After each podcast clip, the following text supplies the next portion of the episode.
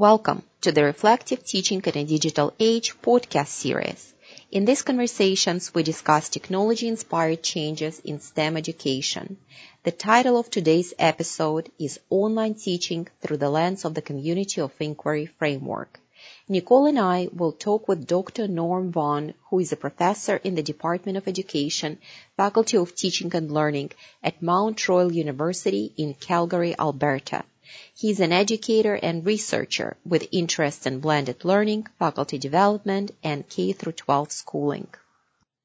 Thank you so much for your time and welcome to our podcast series. It's great to have you here with us. And I think our first question would be if you can talk a little bit more about central presences of the community of inquiry framework. Wonderful. So again, thank you so much for having me on. And um, again, just to begin, this is really exciting to me. Um, my uh, doctoral advisor was Randy Garrison. We worked for three years together in the Teaching and Learning Center at the University of Calgary, which is a fairly major university in Canada and, and has a huge engineering focus, especially with relationship to our petroleum industry. Anyway, it was interesting for me. You know, you talk about presences, and uh, again, you know, I think for a lot of us, and especially I have a bit of not quite an engineering background, but a geology background, you know, it really had to be experiential for me. I, will be honest, the first time I saw Randy's Venn diagram um, with this idea of social, cognitive, and teaching and how they all interacted together, it, it didn't quite make sense to me. I was really fortunate the very first time I was introduced to these I was teaching a graduate course in educational technology and just brought Randy in as a guest speaker. And at that time, we could physically have people come in. We didn't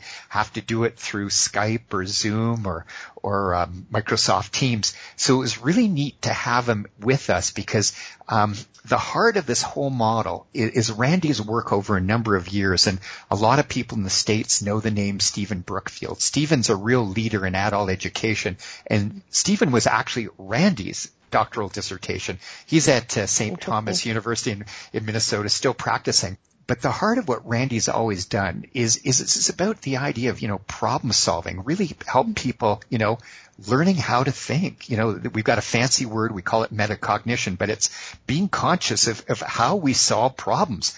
And at the heart of everything was this uh, practical inquiry framework that Randy had put together. And it's really interesting. Randy's a scholar of a guy, John Dewey, who's an educational philosopher who wrote a lot in the United States uh, during the First World War and during the Depression. Some really neat stuff. Democracy in education, experiential uh, learning. It was all done at the University of Chicago.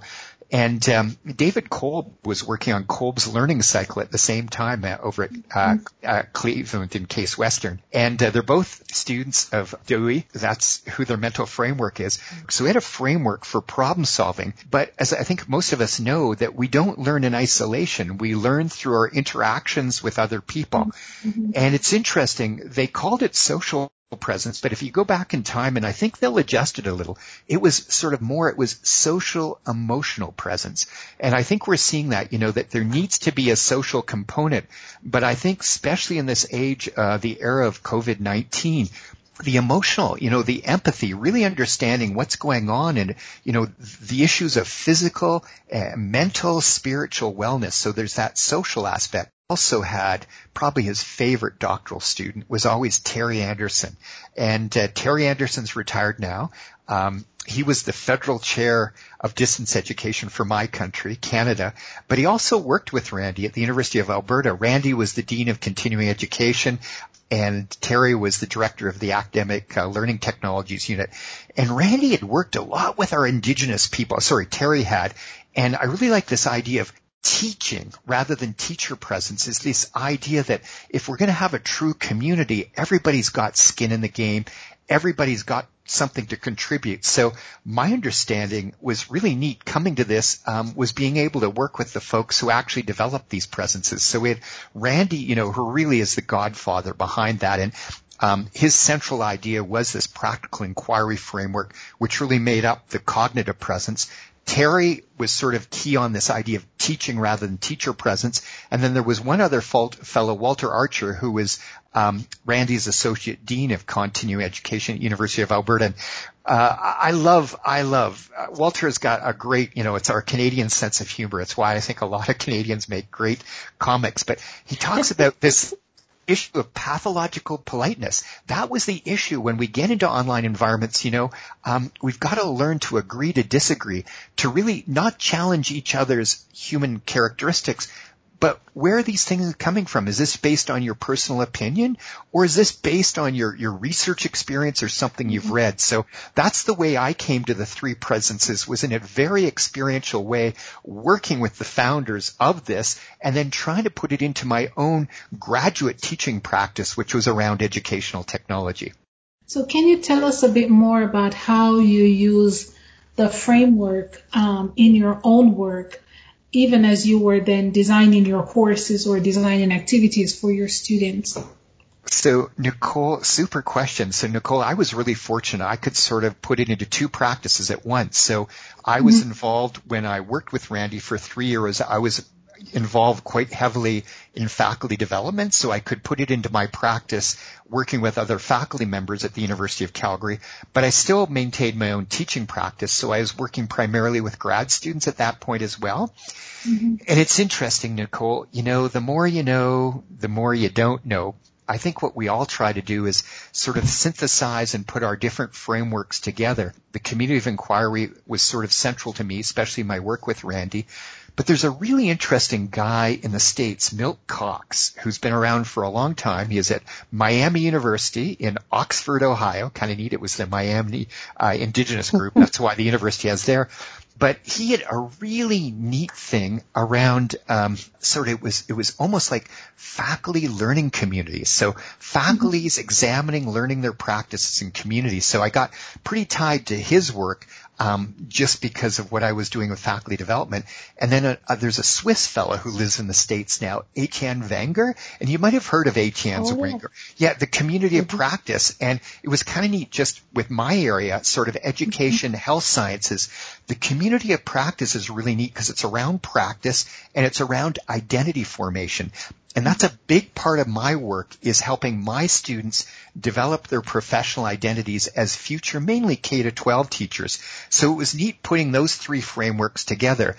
And then I I was introduced to an amazing fella, Natasha, who has a strong influence on what goes on in Massachusetts, and especially with a fellow who does a lot of writing out of Boston, Daniel Pink. And so his name is Dennis Littky. and Dennis mm-hmm. runs a really cool organization. Yes, mm-hmm, bigpicture.org finally opened up a school in Canada in Winnipeg working with our indigenous people. But what I like about Dennis especially is he follows the KISS principle that we like in engineering design. You know, keep it simple and straightforward. Mm-hmm. So Dennis has this 3R framework, the three R's of engagement that I've taken Dennis' works and I've taken Randy's work. And I would like to take a little bit of time to put it together because this is how it made sense to me and how I can put it into practical framework. So when Dennis looks at his organization, the bigpicture.org, he looks at the three R's and his first R is relevance. That, that, that people have to see their connection learning and it's about curiosity. And when mm-hmm. you look at Randy's work, that's what the practical inquiry model is about. It's about triggering events, about these really relevant questions we want to go on. So let's, let's hold that first R, okay? Mm-hmm. The relevance. How important is that we're going to have to design, but we're going to have to organize our courses for that sense of relevance. We're cool on that? Okay. Then let's go to the second R. And the second R is this sense of rigor. And, you know, I don't know if you've got kids. I've had two kids.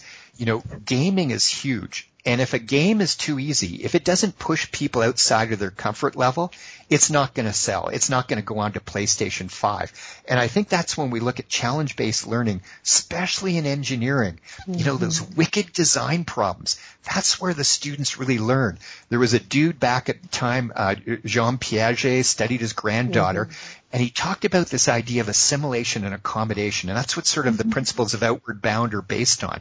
You push people outside of their comfort level, like Cass Sunstein at Harvard talks about the nudge factor. You nudge them out there. That's where the growth's going to develop. So let's talk about rigor and let's really talk about designing for challenge-based education.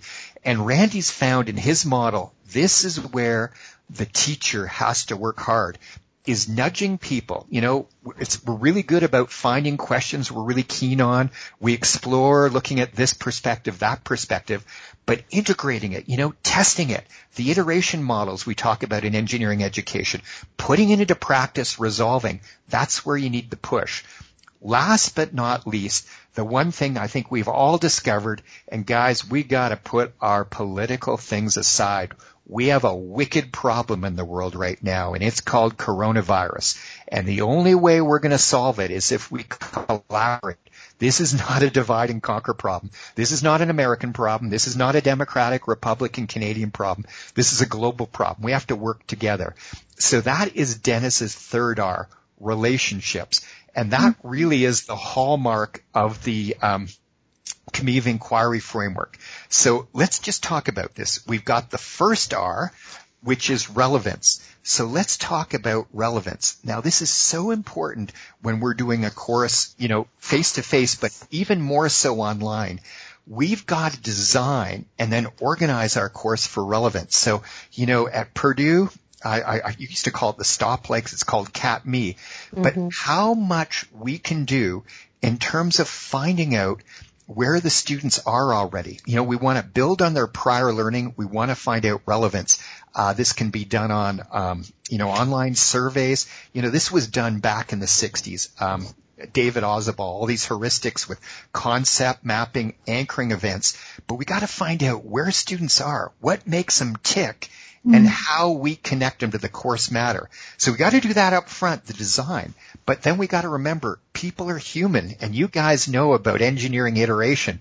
Once the course goes, we've got to iterate. We've got to make changes. We've got to have a constant feedback loop that we're giving not only feedback to students, but we're getting constant feedback from them about what's working and not working in our class. Okay.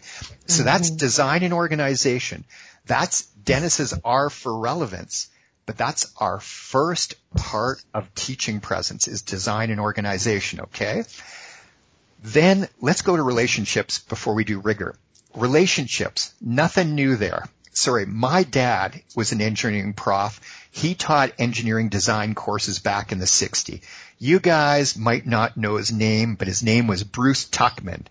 1965, the five stages of group development, forming, storming, performing, adjourn, uh, what is it? No, forming, storming, norming, performing, then adjourning.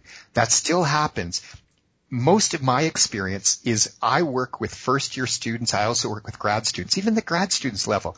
They don't have a clue how to work together. You mm-hmm. have the coolest thing, the CATME program. We have to allow, provide academic opportunities for students to know how to work in groups because that's the way it works these days. I mean, you know, the pandemic's coming back, whatever. Um, listen, I would not like to be in global real estate. Uh, they're going back to their head offices in Calgary. Everybody's going to work remote. Like it's just, that's the way we work around it. So people have to know how to intentionally work in groups. So um, in our fourth year engineering design course at U of C, the, the capstone course, the first week is a low stakes assignment. Students are put into groups usually groups of five. And the reason they're in groups of five is two reasons. One, to take them through the five stage process. But something that's key to me and something that's key to you, we call it the ADDIE model. Analysis, design, development, implementation, and evaluation. That's why we always put students in teams of five so that each student is responsible for one phase. Contracts, you do phase one, move it over, report. So I think it's so important that we give students an experience of what it's like to work in a group. And again, we all know first attempt in learning, fail. That's the hallmark of engineering. That's why we have those iron rings in Canada. Is that's how you learn. The real learning is, is, is, I don't call it a fail. I call it a learning moment. Okay. So that's a big part of, of um, the teaching presence is facilitation. We as teachers have to model the professional behavior. We have to model the behavior we want to go through students. Again, the relationships, developing the professional identity. The last one is critical, the rigor. You know, this isn't being about a guide on the side or a sage on the stage. There was Ken Blanchard wrote a lot about situated leadership hey, it's all about situated teaching. The same thing. Different students need different motivations at different times.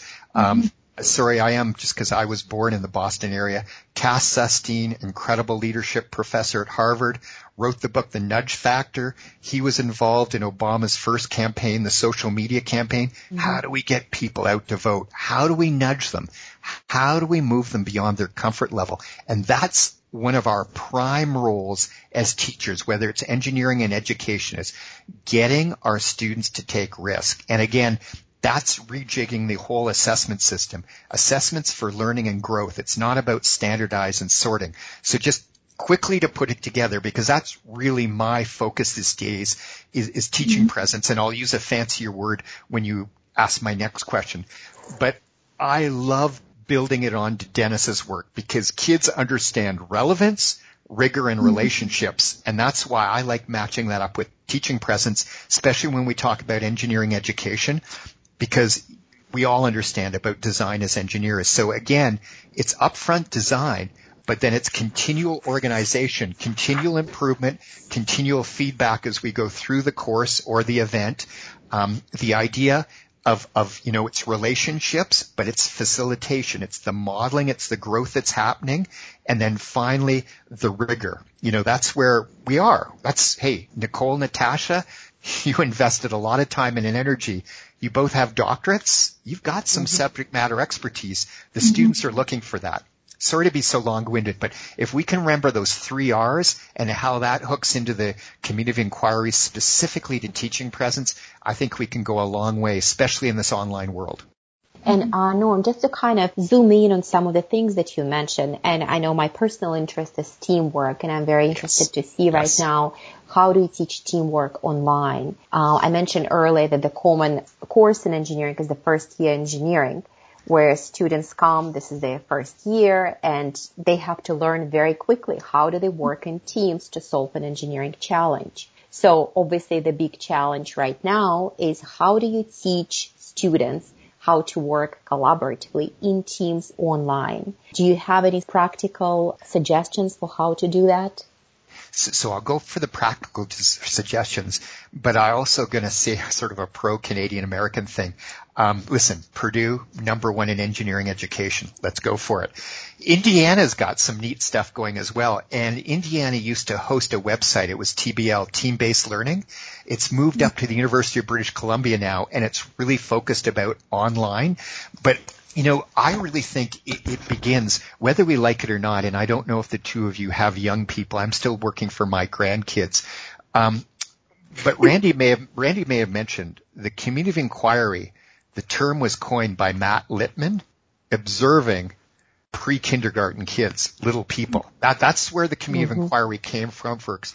And that's where we do a lot of work in kindergarten. I hate to say it, but you know, we talk about everything we knew to know in life we learned in kindergarten. And the big thing we learned in kindergarten was how to get along with people, not hit them, to listen. And, and, and listen, I, I know this sounds silly, guys. Two stars and a wish.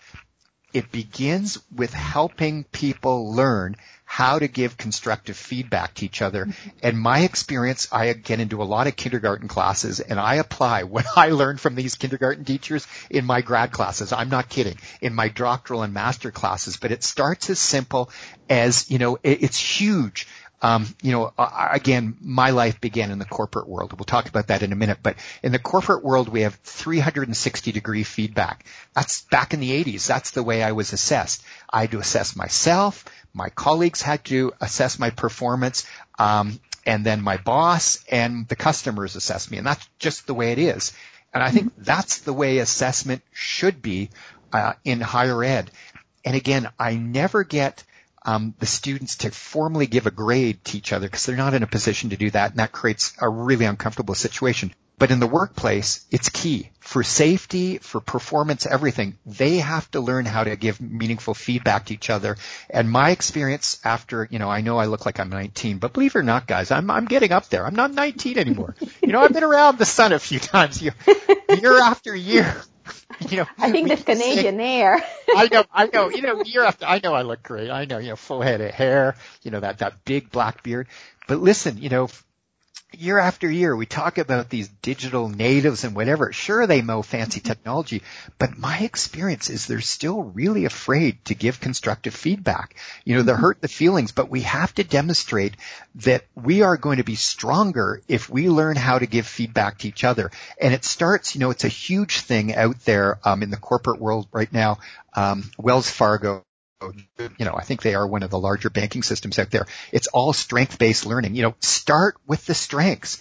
Here's some things I observed that you're doing well, but here's a wish. Here's something like, you know, looking at a kid, you know, uh, I, I love looking at little kids' art and the kid explains to me a long thing. It's a turtle and I go, oh, I get it. I get it. I see the green. Oh, I really like that green color.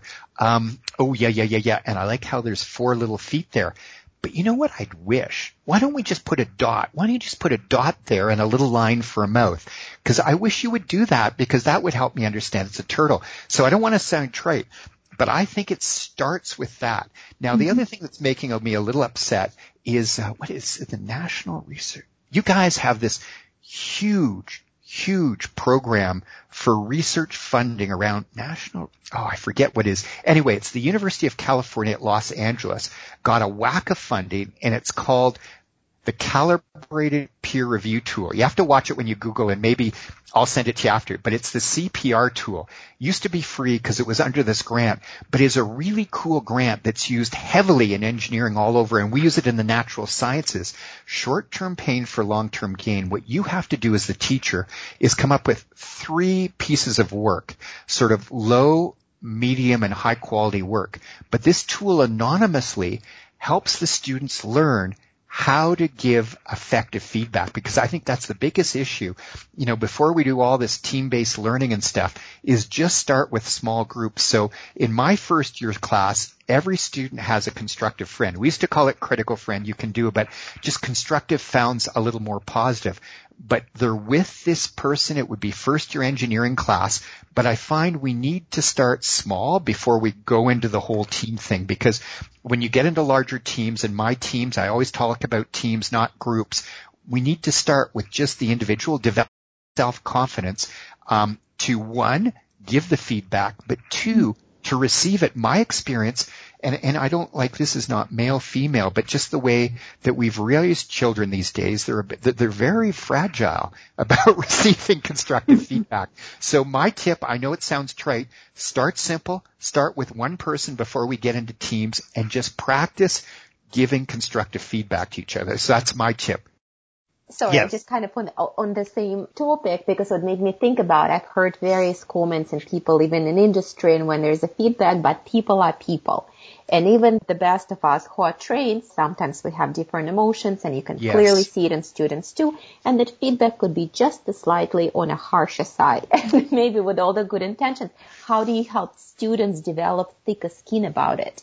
So, so, mm-hmm. this is this is for me because my little shtick before we got into this pandemic I sort of built off Randy and Terry and Walter's work and my area was sort of blending, you know, combining face to face with online interaction. I found this really helped because students would find their voice in different mediums. Some students would find their voices first in the online, the asynchronous discussions. Others would find it right in our Skype or Zoom sessions. But let me just give a couple couple examples here. So, for example, um, again, uh, we have a lot of contentious things going on. I, I know, you know, in the states um, we've got Black Lives Matters. Obviously, we have that in Canada as well. But but the thing in Canada, um, one of the fastest growing areas for us is our Indigenous, our First Nations population. So the big thing for us is Indigenous lives matter. And it's quite interesting. I live a hundred feet from one of the largest Indian reserves in our country. Um, so we have a lot of contentious discussions. We have a lot of discussions uh, where we've got indigenous, non-indigenous, different sort of students, and it's really interesting because what'll happen for better or worse, I find that students are often willing to take more risks in asynchronous, like email and discussion forums, which can be good or bad because they can't see a person. So this is what I like is to, I call it bold, blended online learning design. So what I'll do is I'll monitor um, a chat, I'll monitor an online discussion asynchronous very quickly, and when I see something coming out, um, I'll ask that individual, like, that's a really interesting point. Would you mind if I called on you during the Skype or Zoom session so you could expand on that? And I find this is really, really important is, is that we're helping students develop their self-confidence because just my experience, and again, um, again, I think for all of us, we follow almost like you. You've got the student achievement test, the SATs that I think you've waived. Mm-hmm. We have the same thing in Alberta. And my issue is I find students who can take tests, um, they're very, they're professional students, but they're not really good at solving problems. And when I put them in an uncomfortable team situation, especially in Zoom or whatever, I'm crushing their self-confidence very quickly.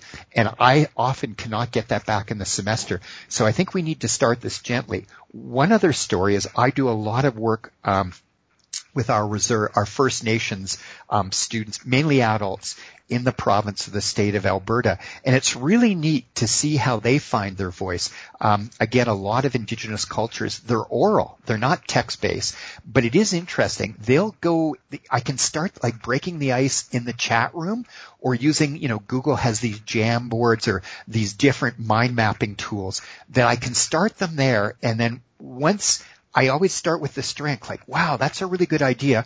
Please turn your microphone on and I'll bring it up. So again, I think what's important is, is start where the students are and build their confidence because this is a really tricky, tricky environment because it's out of sight and um, out of sight can be a positive or a negative. Like again, any form of technology, um, fire can either warm us up or it can burn our house down.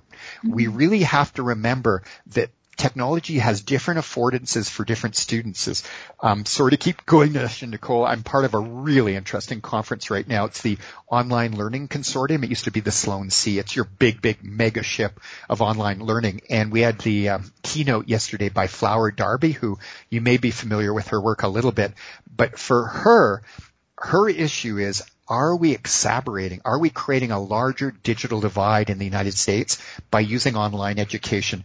The issue being that a lot of our students now have connectivity. We've got Wi-Fi, but mm-hmm. what's happening at the other end? And I'm sorry, I'm going to be, you know, uh, but a lot of um, women or young men um, have kids at home, multiple things going. So it's mm-hmm. great that they can be online with us, but in terms of the presences, they're not present with us because there's chaos going in the background. There's seven people. Sorry to go so long-winded, but I think this is really important because we always have to look at both sides of it. And again, I think it's really important and it's tough when we try to scale things. Um, but it's really important. We need to get to know more than the name of our students. We need to get to know their strengths really quickly and build on those strengths. Back so, to you too. Go for it. Thanks, Norm. So one of the things that came up, I think, in um, prior conversations as it relates around this um, community of inquiry framework is this idea of personalities. And you touched mm-hmm. on that a little bit. So I wanted to just kind of explore a little bit. It's impossible, I feel, to cater a lesson to the 25, or in my case, I have 136 students to 136 personalities. So how do you try to reach as many of them as is humanly possible, but also not leaving anybody out, if that makes sense? So Nicole, this mm-hmm. is my idea and I know we're on a podcast. It may not work for everybody, Mm-hmm. But there are all kinds of really interesting personality inventories out there. You know, I, I know that probably the Myers-Briggs is the most, you know, one we know a lot, but there's these other ones, the, these discs ones. And again, what I like, or, or these ones that we can borrow from strength-based learning. Mm-hmm. But what I really like to do is start from a strength-based thing. So, um, Nicole, there is some really cool online instruments we can get students to do at the beginning of the semester to identify. And again, listen, I'm a geologist, you're engineers. We are not psychologists. Let's try not to pretend that we're armchair psychologists. But, but I think if we can help that students find out what are their strengths, like focusing on what are my strengths as a learner in this online world. And then again, being careful. I try to put groups. I've got a wife who's an environmentalist and she always emphasizes to me uh, the strength of its ecosystem is its diversity. If we're going to have problem solving, we don't want to have group think. We want to create groups that have different strengths. You know, again, I've got two kids. One kid we would, if we typed him, we, he's not shy. Let's be careful about that. But he's an introvert. He's completely the opposite of me. He's like Randy. He always thinks before he speaks. Mm-hmm. I have another kid who's identical to me. It's like what you're getting now. I, I'm thinking while I speak to you folks. I'm sorry. I know that's why this podcast is going all over the place and why it's not as reflective as Randy's.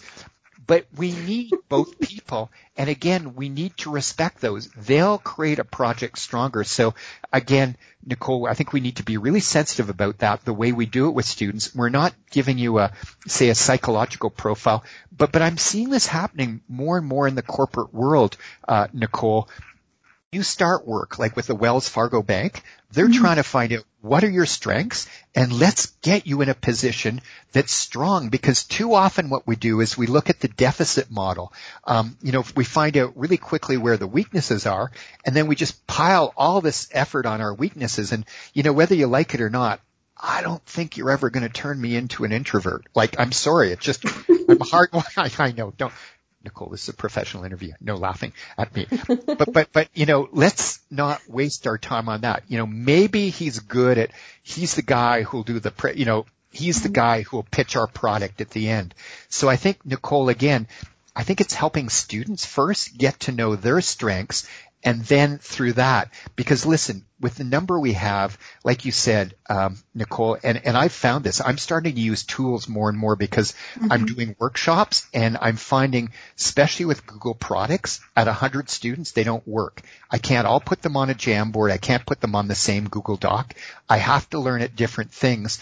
And the other thing I really think that's important, Nicole, is it really people display leadership in different ways. Mm-hmm. And that's thing team to get off topic a little bit, how the community of inquiry applies not just in academic environments, but leadership environments and sort of go off uh, track Natasha and Nicole. But what was fascinating for me was working for Randy for three years as my direct report, as my boss and watching how he put the community of inquiry framework into even our staff meetings. It was wonderful because it really is a model that's empowering people.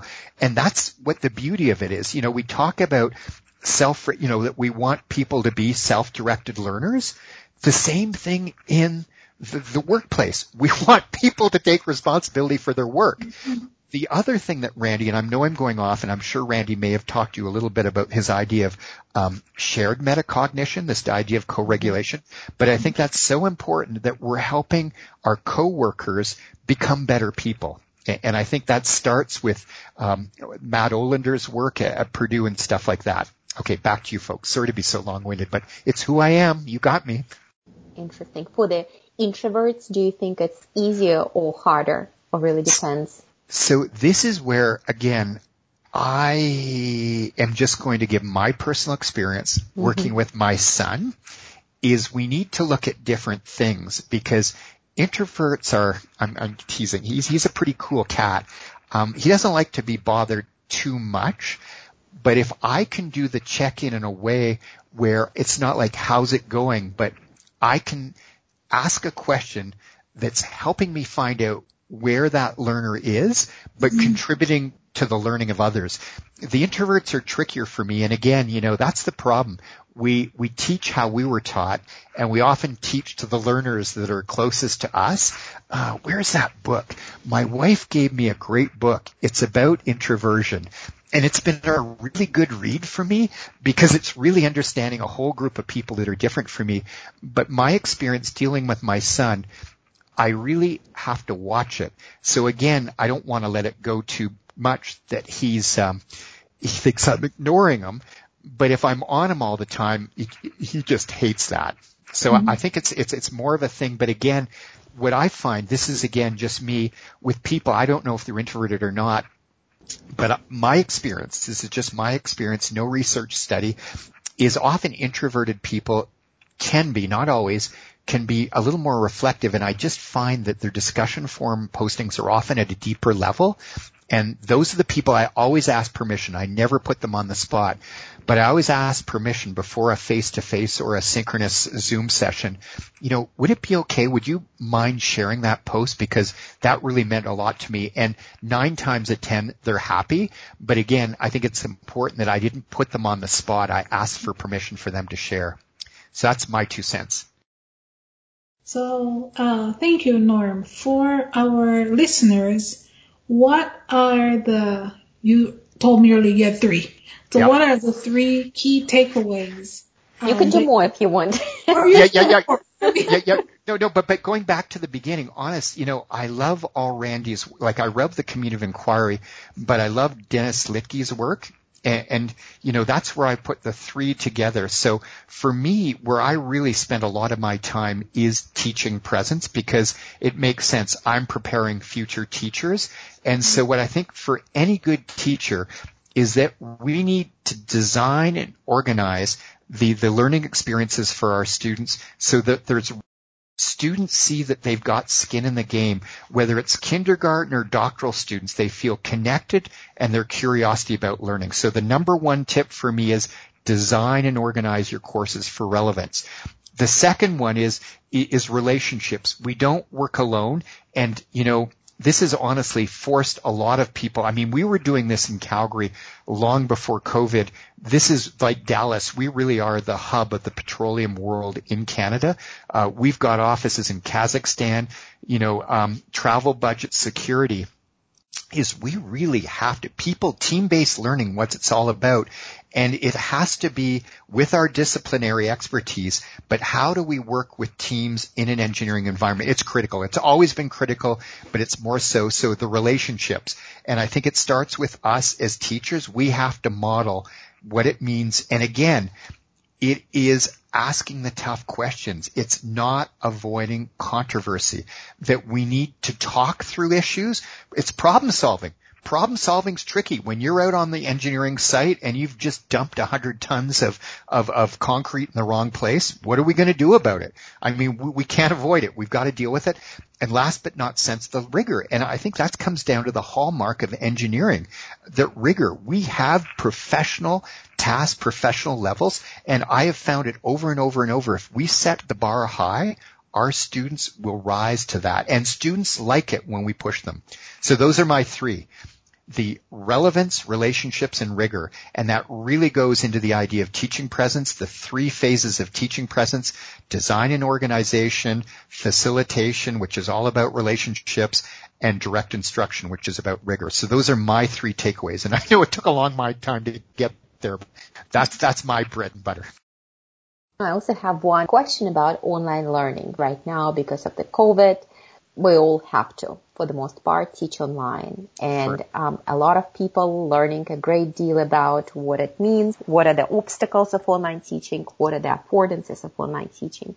Looking a little bit into the future, say when we're going to go back to some form of normal, will the online stay there and to what degree? Do you think people are sold on its affordances or do you think people are going to say that, well, you know what, we had enough. It's not exactly like face to face. Time to go back to what we used to. So a quick, a quick thing that happened to me um, a few years ago before COVID, and, and, it really is cool taking the community of inquiry framework and it's looking at, at, at all quadrants. So I think we're going to go to something called blended online learning design. And let, let me tell you a quick story because it all begins and ends with the learner. And my experience is a lot of learners are getting the connectivity they need, but they need more than that. They need a safe space to learn. So here's a quick story. Again, we've got um, all kinds of First Nation reserves. Actually, you know, probably the, one of the largest proportions of our, our province in terms of land area is made up of these reserves, and a lot of these reserves sit on top of the oil sands. Um, so there's all kinds of issues and things like that. It's a really a cool project. It's, it's these large oil companies, Exxon, you've heard of them all, Mobil from the States, but working with the First Nations group. So the first thing we did, or they did, they dumped these ATCO trailers, these big trailers, so that in, in our First Nations communities, and I'm not sounding racist, unfortunately, we've got housing issues. We've got like up to 20 people living in a house. It's just not a quiet, safe place. So we needed to create safe learning places on the reserve within walking distance, child care facilities to look after the kids, um, health care. So the first thing it started with the learner creating a safe place, then getting somebody in the community who's recognized as a community learner who may not even have a high school education, but understands the local cultural context and then we can beam in these expert online teachers who can move people forward. But Natasha and Nicole, higher education is bankrupt. We don't have the private institutions you do in the States. It's primarily publicly funded. I give our government, our federal, our provincial governments doing it, but there's no going back. Um, it's definitely going to be a combination of both. But what I'm really hoping, and again, the strength of a nation um, is its diversity. Um, you know that African proverb: "It takes a community to raise a student." We need to create safe learning spaces for all our learners, and those are going to be safe places in inner city. We're going to have to create community access points, usually in libraries and stuff like that. But we need to create safe place for our learners because I don't think online is going to go away. Um, but it's it's chaotic. Even for me, they're gone now. But for a while, I had two children here uh, working, my wife in the basement. We were always bringing the bandwidth when we were all zoomed down. We were running into each other. Um, you know, most of them are very professional. I'm the problem. I'm running around hugging people. I was the issue. So I think Natasha and Nicole, online is here to stay. It's just like it's accelerated in the workplace. Working from home is here to stay as well. Thank, Thank you. you. Thank you, Nolan. Well, was, thank you for both. But, but, you know, if you ever need the editing help, you know, I love doing these because it forces, and that's the way I think is, is getting out of this.